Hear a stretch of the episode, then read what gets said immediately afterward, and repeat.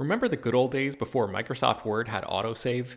You'd type up some important document and then your computer would freeze and you'd lose hours of work just because you forgot to hit save? Well, that's what it's like going online without ExpressVPN. Every time you're connected to an unencrypted network, whether it's in an airport, a hotel, a cafe, or anywhere, your online data is not secure. Any person on that same network who knows what they're doing can gain access to your personal data bank logins, credit card details, passwords, all the stuff you don't want people seeing.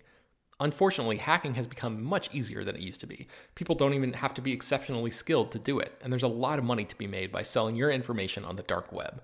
ExpressVPN stops hackers from stealing your data by creating a secure, encrypted tunnel between your device and the internet.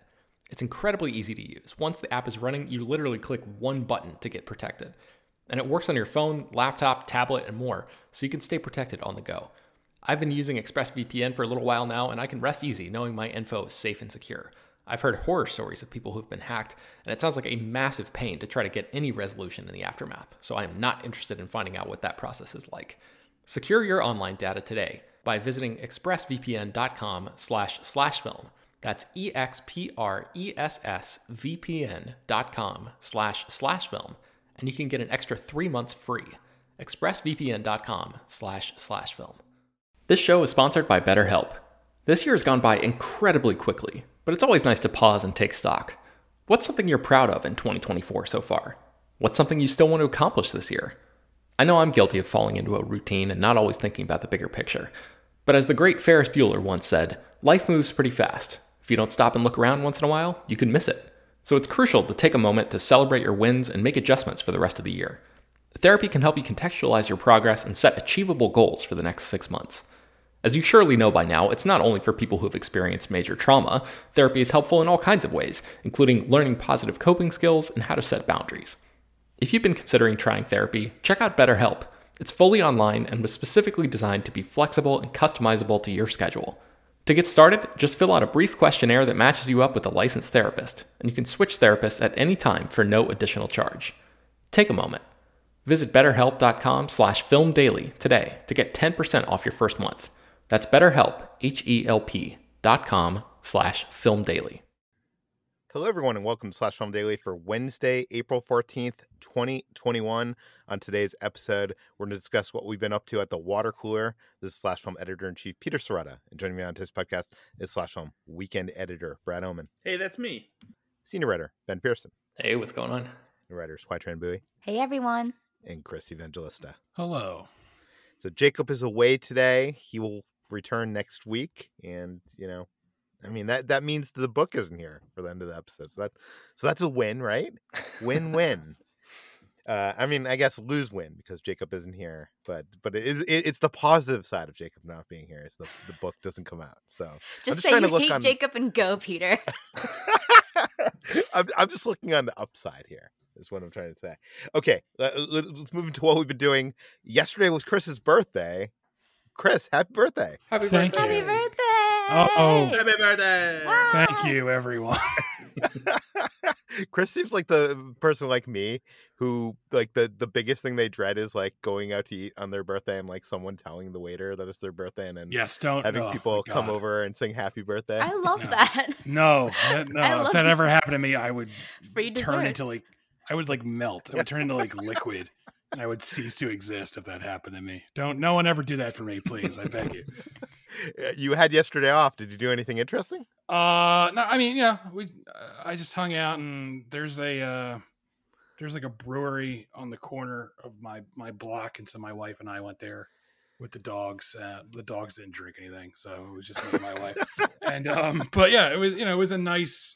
I had no plans. Just wanted a day where I just didn't I wanted a day where I wasn't online all fucking day, like because that's yeah. I, when I'm not when I'm working, I'm literally online like 12 hours a day, and it makes me want to die. So I wanted a day where I wasn't like constantly checking the internet and just you know relaxing, and that was it. it was, you know, I'm I'm getting older now. I'm approaching officially midlife, so I'm going to reach a point where I'm going to just stop acknowledging my birthday because I don't want to think about my impending death. So, so this is like this will be one of my last birthdays. I think I got like one more left, and then I, I just stop acknowledging it entirely. um. Okay. So, it's how, did you leave your phone at home? No, I brought. Of course. What do you think I am, Peter? A, a loser? I'm always. I always have my phone. Have you ever tried to do that? Have you ever tried to leave your phone at home to like just go for a walk with like the dogs? I don't something? think I. I mean, I, I there's probably been like one or time, one or two times where I accidentally left my phone at home, and like I feel naked. So I don't think I, I. I mean, I wish I could just like put it in like a drawer for like you know a day and be like, I'm not gonna look at this, but that'll never happen. Who am I kidding? It's funny how dependent we have. Go- yeah, I've I've never actively tried this, but I've definitely done it where I have left my phone at home when I went for like a walk or something, and then like probably ten times during the walk, I, I you know, pat my my pocket and there's no phone, and I have the freak out moment, and I'm like, oh yeah, I forgot I left the phone at home, and then like go to look something up, oh it's not there. I don't know. It, it's just so amazing how much we rely on this device. Plus, it's like you know you might need it for an emergency, and like yeah. I don't. I don't, you know, when I was younger and cell phones didn't really exist, you had to you had to memorize people's phone numbers. But you know, I haven't done that in years. Like, I don't know what I don't even know like what my wife's phone number is, like off the top of my head. Like, I have to, you know, so I, you know, I need my phone. God damn it, that's all I have to say. I was thinking about that the other day. I couldn't tell you. You know, Kitra and I have been together for six years now, and I couldn't tell you what her phone number is. I can't even tell you the area code. Yeah, you don't need that information anymore. That's why that's why the good Lord invented cell phones. So you don't have to memorize people's phone numbers anymore. Ben, do you know, do you know Amy's number? I do, but only because I've had to. Um, for some reason, I've had to give it out. I like fill out forms or something, or like I don't know. That that's the only, literally the only number that I know. I don't this, know my parents' phone numbers. I don't know anything, but I, I had to memorize that one for some reason for yeah some sort of form or something that I was filling out like a long time ago, and it's the only one that's stuck with me. This reminds me of that scene in Gone Girl where they ask Ben Affleck if he knows what his wife's blood type is, and he doesn't, and everyone's like, "Really?" And I just want to add, I do not know what my wife's blood type is either. So. I don't even know what my blood type is. So yeah, I don't know that either. I'm, yeah, whatever. God forbid I like I ever ever the hospital. Like, what's your blood type? I don't know. Give me you know, give me the good stuff. That's what I'll say. Give me the. All of us would do terribly in either a disaster movie or if we were sent back in time to like the 90s yeah. and we have to know people. Yeah, we'd be doomed. Just like, uh, sir, it says you've written down your blood type is just the word cinema. I don't think that applies here. I don't. I, I, will say that I do know my dad's phone number, and the only reason I know this, it's the only phone number I know other than my phone number. And the only reason I know this is he's had a cell phone since I was in high school, and he has the same phone number. So, so back in high school, I had to like you know before I had a cell phone, I had to memorize that number. So that number has been burned into my brain at some point. But okay uh we, we've gone way way off the rails here. Let, us continue on with what we've been doing. I uh this past week i didn't do, really do much. I, i've been out and about. Um it's been good weather here in california and uh the pacific P- park at santa monica pier. This is the the amusement park that's on the edge of the pier. You see it in iron man one or two or both you see it a bunch of movies. It has a Ferris wheel and has a roller coaster. It's been closed for over the last year, and they just reopened this past week. Uh, so Kitra and I went down there on a weekday because we thought it would not be busy on a weekday afternoon, and we were wrong. It was very busy. but uh, they, they did limit entrance to the amusement park portion of the pier. Uh, we did a video for Ordinary Adventures. You can go check that out. But it was fun. But I will say we were there until I think like five or six o'clock. And once four o'clock hit, it got even busier. And we were like, okay, we were planning on staying there until like nighttime to see like the lights come on and stuff. But it was like too many people there. So we were like, you know, we're out of here. And um, the other thing I did this weekend, everything's opening here in California because the cases are way down. Um, and, uh, you know, everybody has their vaccines and are, are feeling invincible, even though they aren't. You know, I've, uh, I went to the Rose Bowl flea market. This is the flea market they have uh, that surrounds the Rose Bowl in Pasadena, California. And it's been going on for over 50 years It has over 2,500 different vendors. It is the biggest flea market on the west coast of this country, and I had never been to it. So it was reopening for the first time in over a year. We decided to to head down there, and uh, they limited capacity. It felt uh, safe. Everybody was wearing their masks. They require masks, and you know the state requires masks. Um, but it, it was fun. And again, we recorded another video for Ordinary Adventures, and uh, yeah, we didn't end up buying anything, but it, it's fun to see. Like when I was a kid, flea markets. My dad used to take me to a lot of flea markets, and it used to be a lot of like antiques. And sure, there's still antiques at these flea markets, but if it really feels like flea markets are now catering towards the hipsters and it's all just like 80s toys and like nostalgia and not you know real quote unquote antiques uh but uh ben have you ever been to the rose bowl uh no i i have not i um i did this thing where i wore a different uh, t-shirt every single day of my senior year of high school for some reason um so i went to a lot of flea markets and uh like uh, thrift stores and stuff like that um, at that time, but I have not been since. And that task, once that task was completed, I was like, you know what? I think this chapter of my life is over. I'm not, I'm not really interested in being in these spaces anymore. Wait, so how many t-shirts? Uh, I don't remember how many days are in a school year, but um, yeah, it just sort of worked out that way. I had like a ton, and then uh, I like borrowed some from friends. I, it got it got to the point where like halfway through the year, or, or maybe not, not not halfway. That's ridiculous. Uh, a couple months into the year, I realized that I hadn't worn the same shirt uh, all year yet. And then I think I had a friend of mine from a different school who did something similar, and I was like, "Oh, that's a cool idea. Maybe I can do that." And then I don't know. It was just like something to keep me sane as I was like tapping my foot, waiting just to get out of high school. So. Ah, that would have been cool if like you had taken a photo of you every day and then oh yeah. one of those like morphing you know videos or whatever yeah. a montage yeah. They had like eh, we didn't even go to the the clothing section. This place was like too big. By the end we were just like tired from walking it was like the, because it goes around the entire rose bowl and they had a whole section for you know vintage clothing and stuff and i'm sure you could have found wardrobe for you know years of, of high school there if you wanted to. But um, okay. Uh, but if you want to check out those videos, those are both up on Ordinary Adventures right now, and I think they're fun. So go check them out. Brad, uh, speaking of fun, what have you been up to? Oh, the most fun that I have had. Um, actually, I won't say all year because this has been a really shitty year so far.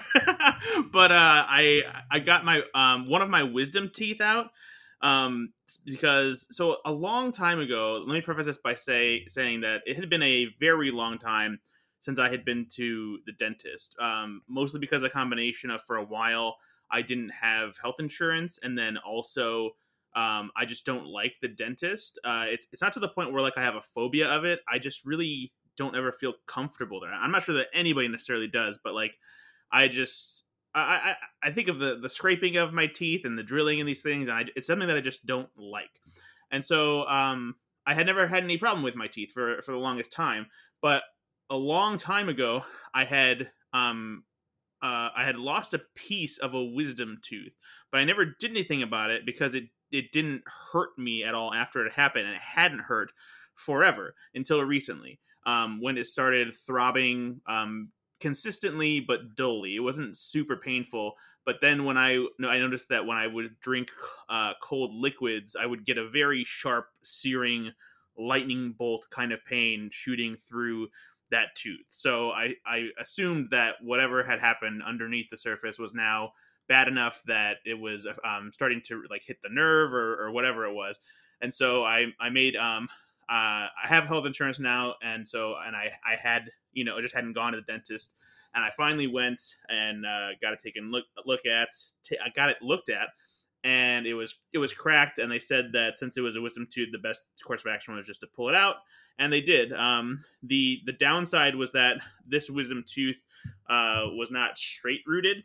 So it really required some prying in addition to also they have to like make an incision on your gums to properly get it out.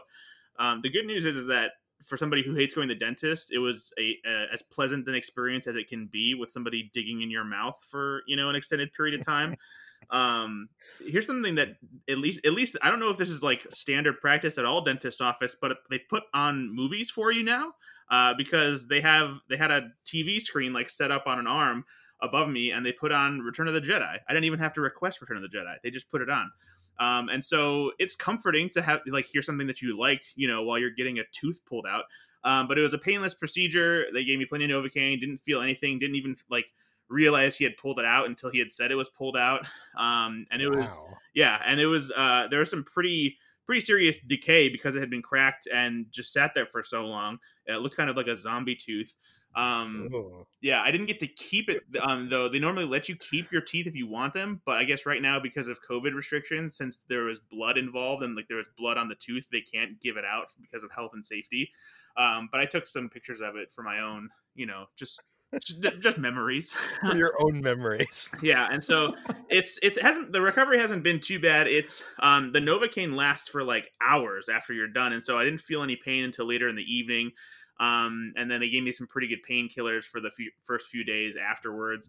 Um, and it's still healing. I still I still feel the um the stitches they did to and the suture um for to to allow my gums to heal and um fill back up but like I I had to eat like soft foods for the first two or three days, so like Jello, pudding, mashed potatoes, that kind of thing, and then gradually worked my way into regular foods with like scrambled eggs and oatmeal, and now I'm pretty much eating regular stuff. I'm I'm avoiding more um harder to chew things, I, I, or like crispier things, so I'm not really eating like chips right now or like chewy meat or, or anything like that, and I'm chewing on you know on the left side of my mouth where the the um, tooth isn't. So they said it would take like two weeks before like it healed overall. And there's still a little bit of like dull pain here and there just from where like the stitches are and everything. But uh, otherwise like i said as somebody who hates the dentist uh, i wasn't upset with with how it turned out Has anybody else here gotten their wisdom teeth taken out while they were an adult? Uh, I had one pulled. I can't remember when. It was a few years ago, but it was um, it was like in yeah, it was a wisdom tooth that had uh sort of the same thing. That had like um, I think it had a cavity, and they were like, "We're just gonna pull it out," and it was weird. Like they, you know, they numb me, and then I don't feel anything, but I could definitely like tell there was a guy with pliers in my mouth. I'm just sitting there, and I'm like, I should probably feel something, but I don't feel anything as this man digs into my head with tools. So it was it was a surreal experience, and I've never had it again. the the most terrifying thing actually was so while they, they have like a tool that like they grab the tooth and then like they have a, a pry tool to like pull it out and everything the the thing that really sucked that worried me was every now and then you would hear a sound when they were like putting pressure on it or like squeezing it to pull it and pry it that it sounds like the tooth is cracking and i'm like oh my god is this just gonna shatter in my mouth but i guess i guess it's just like the tool like shifting across you know the, the tooth itself and, and scraping because yeah it was it was terrifying I had the same exact thing happen. I want to say like seven years ago, but I don't think they did Novocaine. They did um some kind of uh anesthesia. Oh okay But uh, I, now hearing you say how painless it was makes me wish I did Novocaine because I I remember taking this anesthesia and them going to do it and like me being kind of out of it but not really out of it and it like still feeling the pain but not really feeling the pain Yikes. and uh, I also remember that these tools, like, I mean, you'd think that there'd be like more technological. They- they're really just like using like like hardware tools to rip your tooth out of your skull. Like it's, it, they- they really aren't that advanced of of technology in terms of tools, and it, it's really kind of shocking that we have not improved that in any sort. At least you know where I was. Now, I'm not saying they were like hammer and nails. I'm not suggesting that. But you went to see Steve Martin's character from Little Shop of Horrors. That was your time. yeah but I, I i don't really remember much of it but uh the person that was with me was out in the waiting room and they said they could hear me screaming on the hallway for the entire thing Wow. yeah Uh, So- while we're on this, uh, I feel like this is the the point. The only time that I would ever bring something like this up is uh, this was probably like 2018 or something like that. I, I went to the dentist so many times because just on a normal visit one time, they're like, "Oh yeah, there's a big problem with your mouth," and I'm like, "What are you talking about? Nobody has ever said that there's a Oh, problem no. with anything." And they're like, "Yeah, we actually have to pull one of your back teeth out." I had already gotten my wisdom teeth out when I was a teenager. But they're like, "We have to pull one of your one of your back teeth out."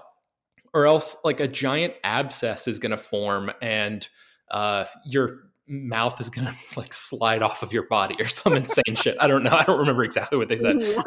Well, I guess I guess you have to do that then. So they I went like probably 6 times in a year or something like that and they ended up taking a tooth out and replacing it with um like a, a plastic tooth. So I, I feel this, I have it in my mouth still, this plastic tooth in the back right corner of my mouth. It's so weird. Every time my tongue touches it, I'm like, oh God, what a weird experience to just uh, have this That weirdo so. thing. I've never heard of that. Why would they even put a thing in there? Why not just like leave? Like, because Yeah. my this wisdom tooth that I had pulled was in the back, and they didn't like replace the tooth. It's just like a a hole back there, but you can't see it because it's in the back. Is it like? I don't know. I guess it's it's because it's not a wisdom tooth because Oh, that one had already been those had already been taken out. So it was like the the next one or something. And like if they just took it out and left it, then like maybe all of my teeth would have slowly slid toward the back of my mouth. what? So I don't weird. know. I don't know. They told me all sorts of weird stuff like that, and I don't remember all of the specifics. So I apologize to anybody who actually cares about this. Um, but it's just so uh, I was like, well, you know, we're in Tooth Corner of Slash Film Daily here, and this is the only time I ever get to talk about this. Wow, we we've really gone off the rails here. Apparently, when Jacob's not around, there's there's no structure here. Okay, uh, HT, what have you been up to? I got vaccinated. I got the Yay! Johnson and Johnson vaccine, and I think that makes me the last person on staff to finally get the vaccine. I'm very happy. I went through this whole like goose chase. I've updated some of you guys on the whole thing, but it was just basically me running around New York trying to get surplus of various, you know, vaccines and finally getting an appointment for one after they expanded eligibility last week to everyone under 30. So I got it and I can rest easy and uh, except for, you know, well, I, I won't I won't go into like the whole my whole thoughts on the whole Johnson and Johnson being um uh Pause. suspended, yeah, Yeah. because of the because of a, a couple of cases of of women finding like rare b- blood clots. But uh, I I think I'm in the clear. I'm pretty sure. I don't know. From whatever, yeah. Let's not get into that. But it seems like it's like a technicality and not like a big concern at this point. So, Yes, exactly. uh, and you launched a Patreon. Yes. Um, big news. Jacob and I, uh, for our podcast, Trekking Through Time and Space, which is a watch podcast for Star Trek and Doctor Who, we launched a Patreon for it. And we've got people who are um, subscribing to the Patreon. Like, we people like us. And um, it's it's very exciting. It's it's uh trekking through time and it's oh, sorry, not trekking through time and space. It's patreon.com slash trekking through time and space. Um, and uh, we have you know, five levels.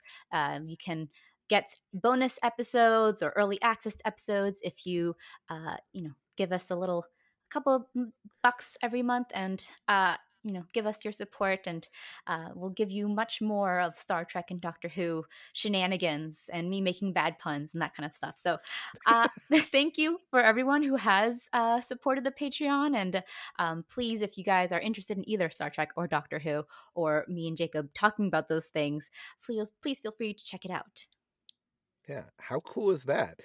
Uh, you know, I I I launched a Patreon last. Uh, was it last year? Yeah, it was last year at this point.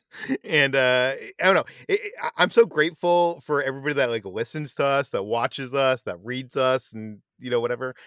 But it's it's it's like another feeling altogether when someone's like willing to put like a dollar down to be like, I like you so much that I'm going to, you know, put my money where my mouth is and like help support this thing that you know you want to do.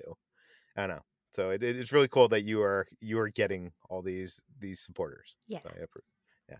Uh, let's move on to what we've been reading. HT, you're the only one who has been reading things this week. Yeah, I after getting the uh, Johnson Johnson vaccine, I decided to try to to take a break away from the screen as well. Uh, you know, give myself a me- little me time, relax, just spend my day afterwards reading a book and uh, take it easy in case I did get any symptoms. I got very minimal symptoms, um, but I started reading my latest book of the month, which was Opal and the final revival of Opal and Nev. It's written by Dawnie Walton, and it's a book about this fictional um, music duo uh, that's told in the style of an oral history, uh, written by this journalist who uh, has sort of like a connection to one of the musicians in the in this duo um, after, from her father who's like has like this this dark sort of past with with the the lead singer of this group.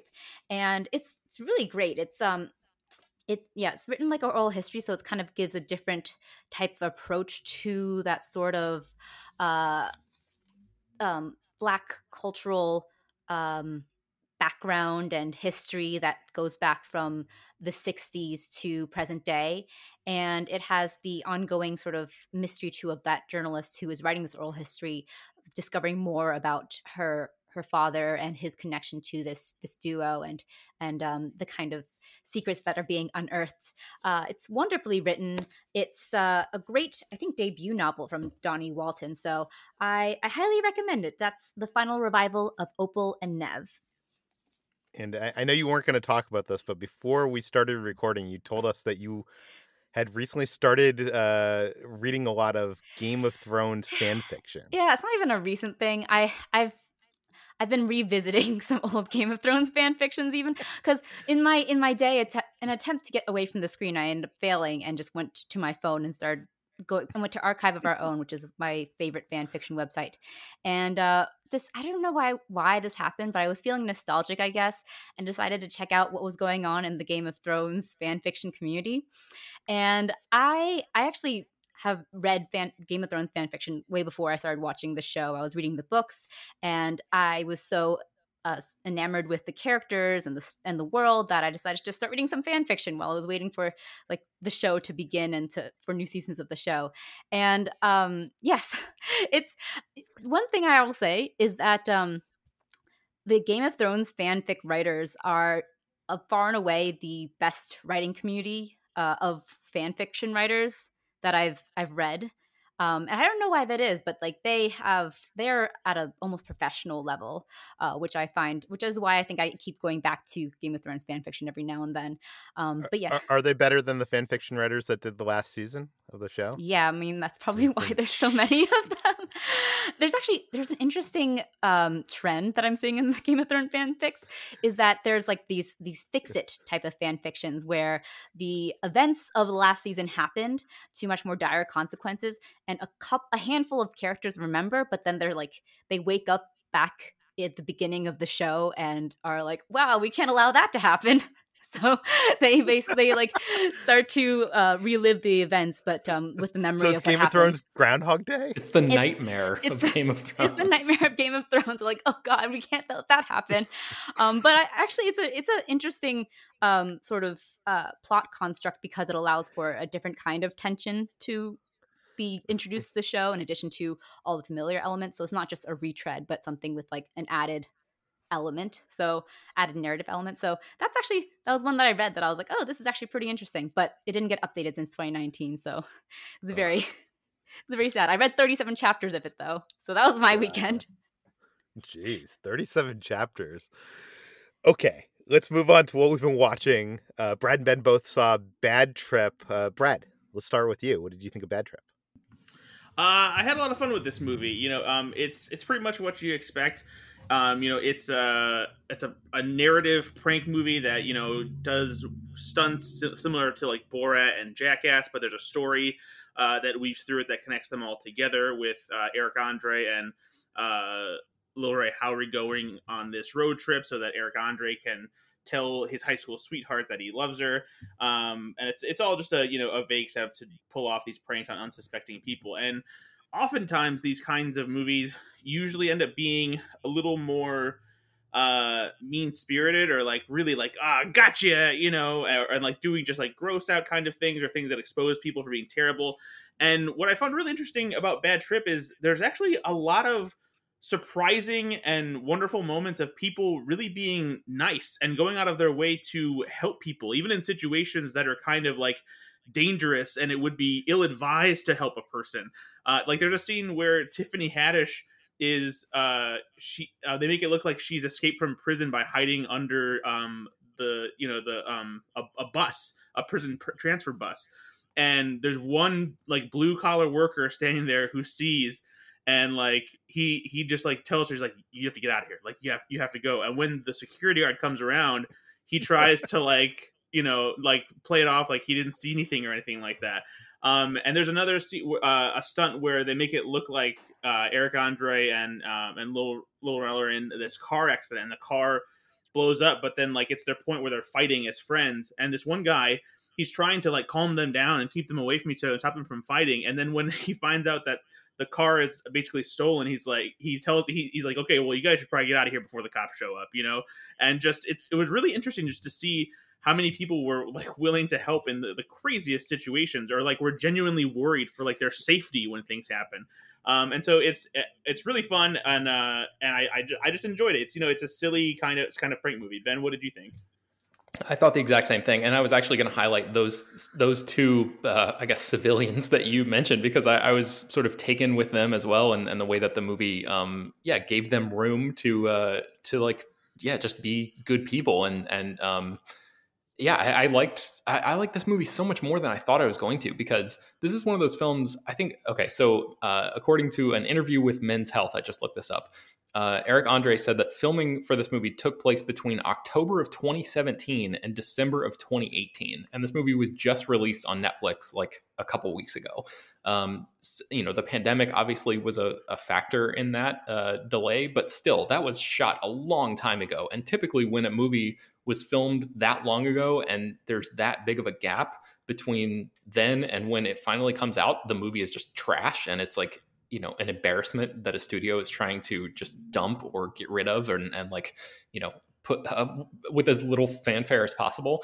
And this movie did not feel like that. It felt like oh this is you know capitalizing and, and executing on its concept to like a really high degree. So I, I found it to be very very funny. I think a lot of this stuff like any comedy will be um, you know hit or miss depending on your sense of humor and stuff like that. There are some uh, pranks and, and scenarios where i felt like you know that that were not as uh, as great as others but that's kind of like what you get in in a scenario like this. There are so many different um, pranks and situations that like even if you hate one, just wait five minutes and another one will be on the way. It's, it's that kind of vibe. So uh, yeah, bad trip, way better than I thought it was going to be. And also, what's also satisfying is that throughout the entire credits, they show um the people like reacting and uh when they're told that it was a prank that was filmed for a movie and like how they react and talking to them and everything which is which is thoroughly entertaining as well yeah, there so there were so many times where I was like, I just looked at my wife and we were just talking like, can you imagine being in this scenario and like thinking that this is real and just wondering what those people were going through? And yeah, it was really nice to be able to see those reactions and that sort of uh, credits or post credits or whatever that whole breakdown at the very end. That's awesome because I do feel like when I see these kind of movies or shows, I'm I'm always more interested like you know when i watch Borat i'm like oh how did they set this up how did this play out how did you know these people sign off for this how did it get like i'm maybe not the logistics but like, you know I, I would love to see the people learning that it is a prank movie or something and I've heard a lot of favorable stuff about this, so I'm gonna have to check this out. Where, where can I see Bad Trip? Netflix. It's on Netflix. Netflix. Uh, ben, what else have you been watching? Uh, so Chris and I both saw a, a new HBO uh, true crime series called "Pray, Obey, Kill," which I happen to think is a terrible title. Um, Chris, what do you think about this title? Yeah, it, it sounds too much like "Eat, Pray, Love" and stuff like that. So. Yeah, very. Uh, they definitely could have come up with something else, I think. But um, I think it. Let me see. It it debuts uh, when um, I think April, it actually premiered already. Oh yeah, April twelfth. The first two episodes are out right now. Uh, I only saw the first two episodes, and Chris, you've seen all five, five or six. How many are there? Uh, yeah, I saw a five. Okay. Um, so uh, this show is set in Sweden, and it involves this really, really small town. And there's a murder that took place in 2004, um, where the wife of a pastor was murdered, and a neighbor across the street was also uh, or was injured, I guess. And this case suddenly blows up because of the it, it sort of falls in this intersection of uh, murder and religion in this really fascinating way. Um, with only the first two episodes to go on, I'm not quite sure if I love the show yet, but I am curious about it, and it's it's just so uh, yeah, kind of like um, unlike a lot of the other uh, true crime stuff that I've seen, because this religious component is so um, intertwined with everything that's going on. There's a, a woman that is, I think she, she goes by like the what is what is her name, Chris? Do you remember like the bride of of uh I think it's the, the Bride of Christ. Bride of Christ, yes. Um, and all of these like religious things that are that are um, you know not part of any religion that I ever grew up in. Um, so it's just it's sort of like cultish uh, behavior going on here, and I don't know. I haven't gotten enough you know far enough into the show to know if it actually is a cult or if it's just a you know sort of some sort of sect of uh, a different branch of, of whatever type of religion but anyway um, that that stuff i think is like at the heart of this this show that intersection between the religion and this murder and like uh, whether the person who committed the murder thinks that god was the one who's telling them to do this and the the power struggles that happen within the church and this this very tight knit and small congregation and these people who are like making moves to you know fill power vacuums and stuff like that. So um, there's a lot going on here at least in the first couple episodes. But chris i'm curious what you think and then also if you think having seen the whole thing that it's like worth watching all the way to the end and chris, know, chris no spoilers for for reality yeah i won't yeah. Um you know i'm a little conflicted. I i said this before i watch a lot of true crime. It's like the one thing my wife and i just watch together all the time. And I'm getting re- really uh, annoyed lately because they all keep suffering from the same problem. Is that they there there are too many episodes. And almost all of these new these newer true crime docu series could easily be like oh you know a documentary a one and done thing and tell the same story but better and more uh precisely and I, i'm getting a little annoyed with this. Like, there's clearly someone somewhere who has like a checklist, and they're like, "All right, we'll we'll greenlight your true crime thing, but it has to have a certain amount of episodes. You know, it has to be basically like a podcast. It has to be less less a, a docu series, more of a podcast." And it, what, what do you think is to blame? Is it making of a murder? I guess because you know, Making a Murderer obviously isn't the first true crime thing, but it's sort of ignited this this latest boom we have where everyone keeps churning out new docu series and uh, again i i like this in theory because you know i want a good true crime docu series give you know i'm fine with multiple episodes if the multiple episodes uh have an end game have a point have you know the the you know they contribute to the story. But uh this and so many others i've seen recently don't do that. They have episodes where it just literally feels like they're they're spinning some wheels and they're just trying to pad the runtime. And it's it's frustrating because you can see you know a glimmer of something better underneath. And there you know there are interesting things here. I mean the case itself is fascinating. Uh, there's a thing they do here where during the trial of one of the suspects uh, they had this person reenact the murders at the crime scene and they filmed it. And you see that footage and I've never really seen anything like this before where it's like the actual murderer at a crime scene reenacting the murders they did. Wow. And what makes it even more surreal is not only they show the footage they showed in court but they show like behind the scene footage where there's like director and a crew and they're all like joking around with this murderer. And they're like all right you go stand there and they're talking about like blocking the shot and lighting and like stuff like that is neat because i you know i, you I haven't seen that before in the true crime series. And there's another thing they do where uh, if you watch a lot of true crime you'll, you'll and really just documentaries in general lately uh, they keep falling back on drone shots where it's just anytime they want to set a mood or show where something's taking place, it'll cut to you know a drone hovering over some trees or a house or something like that. It's getting uh, almost a cliche at this point. And this docuseries, at first, it does this really cool thing where instead of doing drone shots, they actually have like a miniature model representation of uh, it's, it's a commune where the characters, not the characters, but the people are living.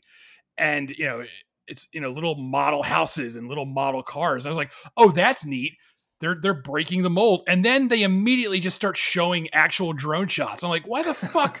I was like, why the fuck did you bother building that model if you're just to have the drone shots anyway? So it's like, I don't know. Stuff like this just drives me fucking nuts. But again, that's you know, partially that's because I watch so much of this shit. Like if you only if you're like a casual true crime viewer, you might Mhm. find this a lot more interesting than I did. But I'm I'm sort of become like jaded where I like.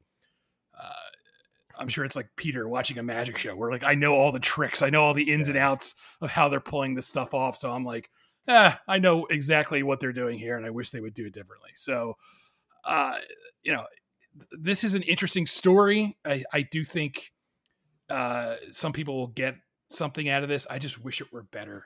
But that's you know that's that's my rallying cry for everything these days. I just wish it were better. Give Yeah. me something better. Does uh is this the ending of the story without r- revealing anything? Is that interesting enough for Ben to like? What is your advice to Ben?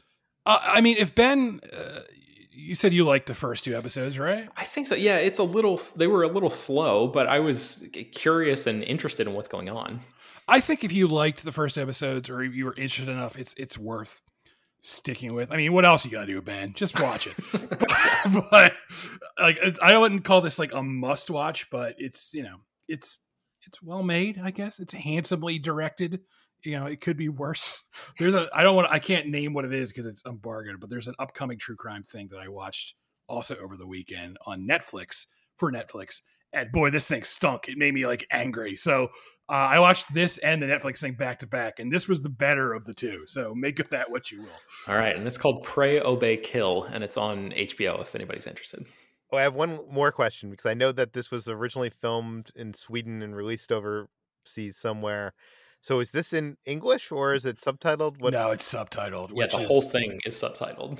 Okay. That's the only one of the only downsides is that like um, characters will be talking during talking head uh, sequences, uh, like interviews, and you'll be trying to read uh, the the um, translation of what they're saying, the subtitles of what they're saying, but then a graphic will also come up on the side of the screen saying who they are and you know their their pertinence to the case or whatever. And so you're you're forced to try to read both things at the same time. And like sometimes you're like wait a second who is this person? Because you're trying to it's all in uh, in swedish. So um, that's a, a very very tiny nitpick but uh, something that i encountered anyway. Okay. I haven't really had time to watch much TV this week or movies or anything, but I have fallen a little bit more down that Mr. Beast rabbit hole. After I mentioned this last week, I got a couple emails and tweets uh, basically being like, Peter, you're the last person on earth to discover Mr. Beast, which is not true because based on the reaction of the people on this, the, you know, panel on this podcast, I I am certainly not the last person to discover Mr. Beast.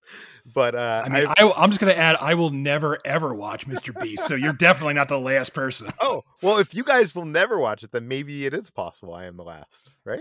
No, someone else will watch it. I'm sure at some point. Uh, well, anyways, I, I what happens with YouTube is when you watch a couple videos from one creator, it keeps on like recommend even if you're not subscribed to that creator, it keeps on recommending that creator to you on your main YouTube home screen. And I use YouTube for not only watching I watch a lot of YouTube, but we have YouTube TV, so we watch uh, you know, our cable on our YouTube on our Apple TV. So uh, they've been recommending a lot of Mr. Beast, and one of the holes I've fallen down with with Mr. Beast videos is uh he does this series of videos where he he goes on Twitch and he finds a Twitch streamer that is interesting that's playing a video game be it Fortnite or Minecraft or something and he'll donate you know on Twitch like it's kind of like YouTube where you can super chat someone people are playing this so that people will donate money to you know they, they make a living pl- playing these video games and he will donate tens of thousands of dollars randomly to these people. Uh, is some of these videos? I think he donated a hundred thousand dollars to a couple different or a few different people, and seeing the reaction. Well, first of all, he does this in a variety of ways that is very interesting. I, I think first of all, this doesn't have any of the problems that maybe I was talking about last week with Jacob. Whereas, you know, he's going up, he's not going up to a random homeless man on the street. He's not going up to some guy working at his McDonald's job and like offering him money. Like, eh, he's not, I mean, he is, he is making money off someone uh for, you know, giving them money. But in this case, it's people that are on Twitch already looking for money. So I, I think that, that that part of it's fine. But number two, some of the times he'll find a Twitch streamer that's not popular. So he'll find a Twitch streamer that only has one person watching their Twitch stream and he will tweet out the link to that Twitch stream to his you know on his Mr Beast account which I'm guessing has millions of people following him and then within minutes this Twitch streamer that who's never, you know, doesn't have more than 100 subscribers didn't have more than one person watching them now instantly has like 10,000 people in their Twitch stream watching them uh, play video games. And he'll, you know, donate a little amount of money, like me, or not a little amount of money. He'll donate like a thousand dollars and see the reaction. And like, if the reaction's good, he keeps on going and going. And it, it's, I don't know. It, it's really great to see some of these people, some of these people who you know went to college and trying to pay off their college loans to to get like thirty thousand dollars just donated and like break down into tears like in the, the middle of this live stream and I don't know. It, it, it's so Peter, are you saying that we what? should just all start Twitch streams and quit our jobs and maybe we'll be found by Mr. Beast and get thirty thousand dollars? Maybe. And, and, there's also another thing he does where, where there's a couple series of videos where he'll go onto Twitch stream and he'll make up a rule. So he'd be like, okay, so uh this game right here, however many times they blink in the next minute, I'll give them a thousand dollars for every blink. And they don't know he's there and they don't know the rule. So you're really like hoping that the person, you know, that doesn't know about this, doesn't know that, you know, th- that there's consequences to how many times they blink. You're hoping that they blink a lot because you want them to get the money. I don't know. Yeah, but yeah, that's what I'm saying, HT. We should all quit our jobs and just Twitch stream, and hopefully Mr. Beast will find us and give us money. But uh, yeah. Anyways, again, I'm the last person on, in the world that is going to watch Mr. Beast that's found Mr. Beast. Uh, but that's what I've been watching, and I don't know. It, it makes me happy to see these people. Uh, the selfless. I, I don't know. Can you call it selflessness if he's if he has a show that is no, no, he's he is doing this for attention. You cannot call yeah. it selfless. As noble that, that, as noble as it might be, he's still doing it yeah. to further his own he Whatever. is doing it to further his own thing but i did read an interview recently with him that says he he actually loses money most of the time with his videos so most of the money is actually going to the person that is getting the thing um but he's hoping in the end to you know obviously get more subscribers for channel and make money on merch so he's hoping to make money on other ways but i don't know i think it's uh, it's interesting that someone I don't know, in a world where there are so many douchebags out there doing prank videos and being assholes, that there's this guy that, sure, there is some profiting off the expense of others here, but he's he is giving back to people. I don't know. Anyways, uh, he can profit uh, off the uh, uh you know others all he wants to as long as he pays off my student loans. So you know I, am sure he's not listening, but if he is, um, come find me and pay off my student loans, please. I, I whatever. yeah. Uh, okay, Brad, what have you been watching? Uh, I watched Godzilla versus Kong uh, on the old HBO Max. Um, haven't gone back to movie theaters yet because I just got my second vaccine shot last weekend. So waiting for that to get to full efficacy before I really head back to theaters. I think the first movie I see in theaters will probably end up being Mortal Kombat. So hopefully that's not too disappointing. Yeah. Um, but Godzilla vs Kong was was fun. I, am sure you guys have talked about this already, so I won't waste too much of your time. But obviously, the human stuff sucks. The monster fights are cool.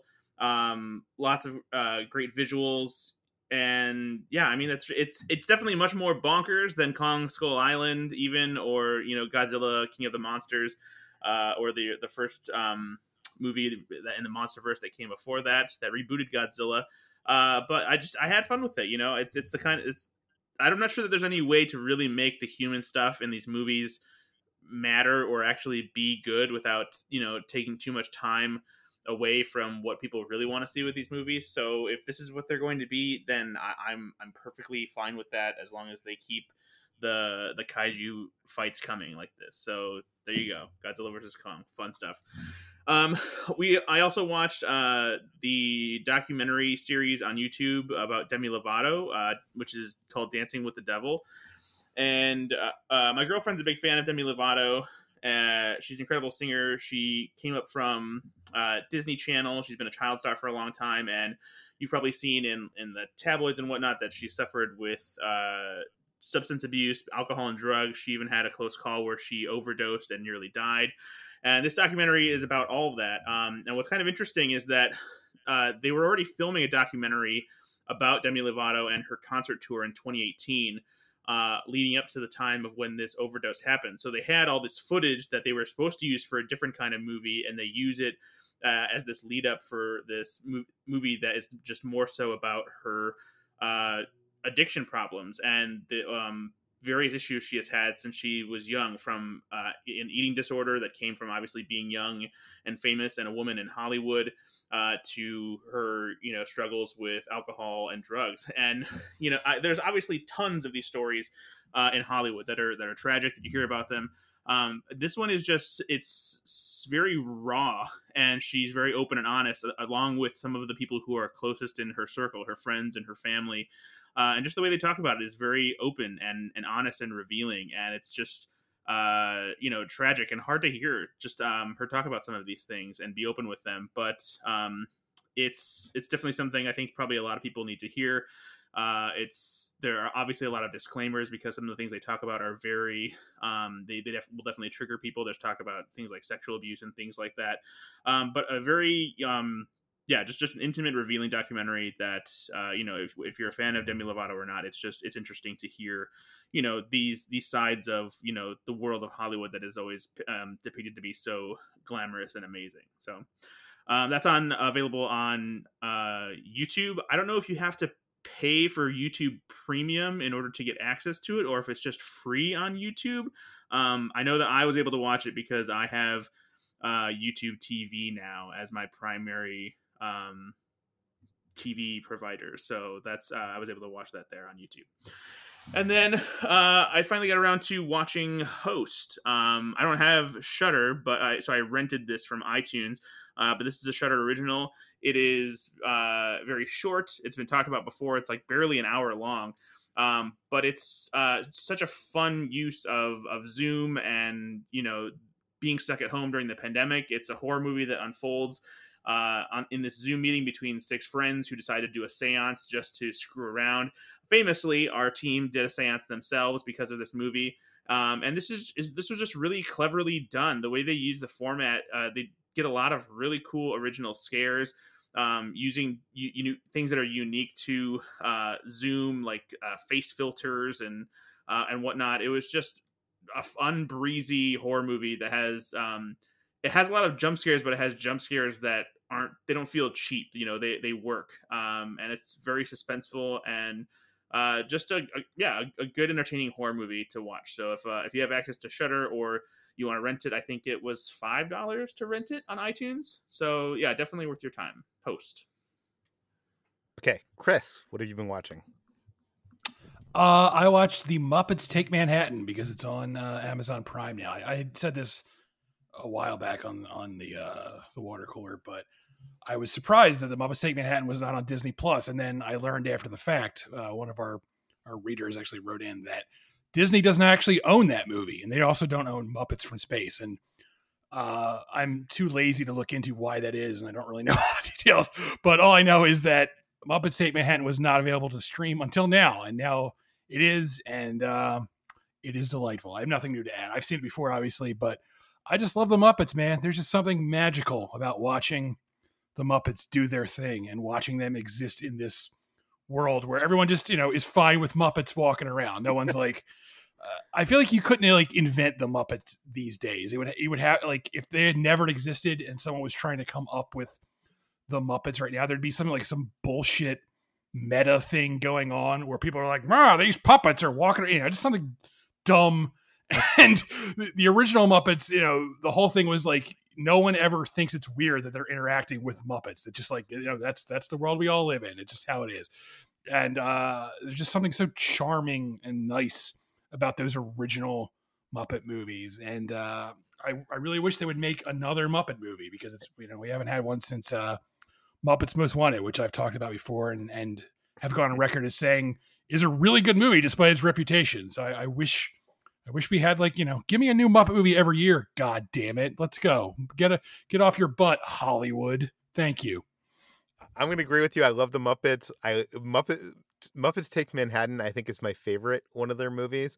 But I I, I got to disagree with you that Muppets Most Wanted is not a good movie. Oh, it's great. Muppets Most Wanted rules, Peter. Have you watched it recently? It's so much fun.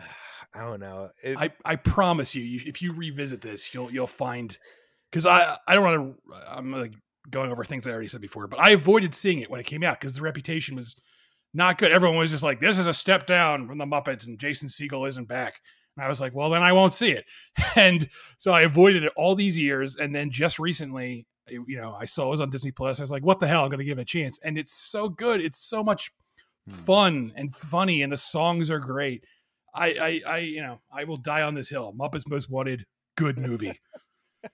the other thing I wanted to comment on what you said is like, you know, the people just treating the Muppets like it's normal for Muppets to be walking around. Not only do they do that, but like, you know, they'll be like, oh, there's a bear over there. And they don't like treat it as if like a bear being around in, you know, Central Park would be, a you know, no one runs. Yeah, it's just a normal. Th- you know, that's the world. The people live. The characters in that those movies, they fully accept that bears will wear hats and hang out in the park and tell jokes, really bad jokes. So I want to live in that world where where everything is charming and full of Muppets.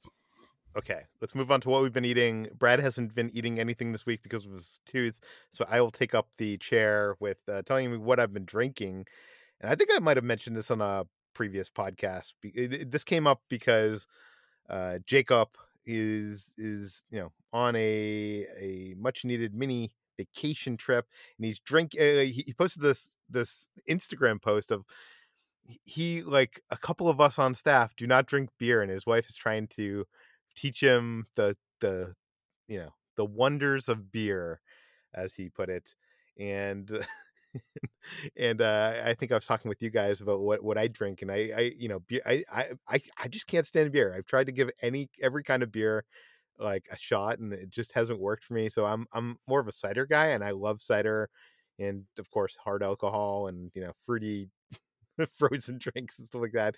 But I recently discovered something new, or not recently, I want to say like a few months back, discovered something new, and that is Cutwater Spirits. And these are these. uh, I don't know how you do. uh, I guess it's just like in It's like a, it's like a cocktail in a can, basically. yeah, it's a cocktail in a can. That that is the perfect way of saying it, uh, Chris. And they originally came out with just a couple flavors. I think they had a uh, tequila margarita, they had a mai tai, they had a vodka mule, and something else. But they've added on. Uh, it's become very popular, and they've added on and added on. Uh, they've recently released a bunch of new ones. Like they they have a strawberry margarita, a peach margarita. They have um oh my god, um it's escaping. me. What's the drink that the the dude likes to drink in uh Big White Lebowski? Russian. Yes, or yeah, right? Yeah, That's White what he yeah. drinks. I don't know if that's Yeah, yeah, they have that. Um, I really like the White Russian. I like the tiki rum mai tai, and I usually with my tiki mai, uh, rum mai tai, I've been drinking it. I'll, I'll get some pineapple juice. I'll mix it with some some ice and some pineapple juice, and it and, and these things are strong. I'm not sure. Have you had one of these, Chris? Oh yeah, I- I've had a few. Yeah, they're pretty good. Yeah, they they they have like two. I forget what it like two shots of alcohol in most of these. So it's the equivalent of like eight beers, or like no, sorry, four beers in one. uh, The amount of alcohol is equivalent to four beers in one of these things. So uh, not, it- it can easily get you drunk. Uh, not that I've gotten, you know, I wouldn't get drunk. I, I get buzzed, but uh, I've been drinking these when we do our ordinary adventures uh, live streams on YouTube.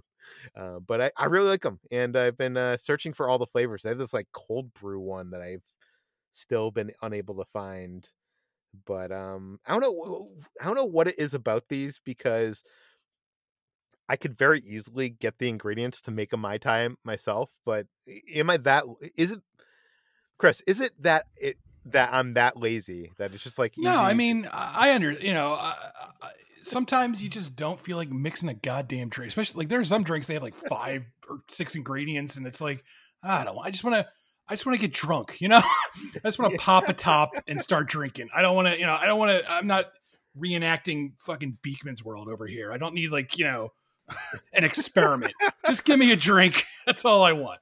Wait a second. What is Beakman's World, Chris? Beakman's that- World was like Bill Nye the Science Guy, but it was like Yeah, he like a a, you never saw show. Beakman's. You never saw Beakman's World, Ben? I don't. like- I don't think so. He had like a he had like a Brooklyn accent, and he had like like a cute girl and also a giant rat were like his assistants, and he would do experiments. Like he, it was a fun. It was like a, a Saturday morning show. It was fun. Huh? Maybe I just completely blocked this out. I'll have to look up a screenshot to see if I'm. this, I I remember Bill Nye from like uh, you know. Uh, uh, high This was school like- or, or uh, elementary school science teachers like wheeling the old TV in and showing This was like Bill the, Nye, the but- punk rock Bill Nye. You know, don't get me wrong. Bill Nye is a cool. He's a cool science guy. But Beakman's World was like the you know the the the cooler one because he had an accent. Oh He- my he god! had a I'm giant looking- rat. I'm looking at pictures of the rat right now. it's just a guy in a really terrible rat costume. This Yes, is it was. very it was- funny. I don't think they had much of a budget on Beakman's World. Ah. okay, we've gone way off track. Basically, what I'm saying, guys, is why hasn't anybody decided to can like a mixed cocktail before this? Like, wh- why is it taking this long? There are there are other. I, I think in the UK I feel actually there they, are some. they have. I think yeah, I think Trader Joe's sells something like that. Oh, they they sell like Oh. they sell like wine. I think in, in cans, actually, like sparkling wine or something. Maybe they sell cocktails too. I'm not sure. Hmm. Okay, I'm gonna check out uh, Trader Sam's or Trader Trader Joe. Joe's. Sorry, I'm talking. Trader Sam's is the the Disney Tiki Bar, which is probably gonna get renamed because it's uh, based on a headhunter that's kind of a problematic figure. And anyways, okay, we we have reached the end. Is basically what I'm saying. Uh, you can find more. All of us at slashfilm.com. You can find this podcast on Apple, Google, Overcast, Spotify, all the popular podcast apps. Please feel free to send us your feedback, questions, comments, concerns to us at peter at slashfilm.com. And please rate and read this podcast on Apple Podcasts. Tell your friends, spread the word, and we'll see you tomorrow.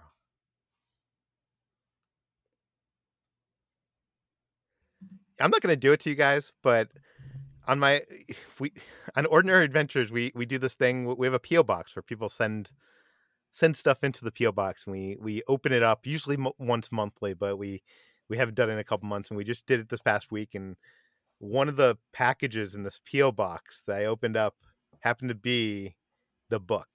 Someone sent me the book. Wow. wow. So I have the book in front of me, but I'm not going to do it. I'm not going to do Peter, it. Peter, you said this. You No. made this whole deal out of Jacob not being here at the beginning. Not Now doing you're do, you're pulling this on us. No, I'm not. I'm not going to read out of this. This is. It's not going to happen. I have the power to press the stop button, and that's what I'm going to do right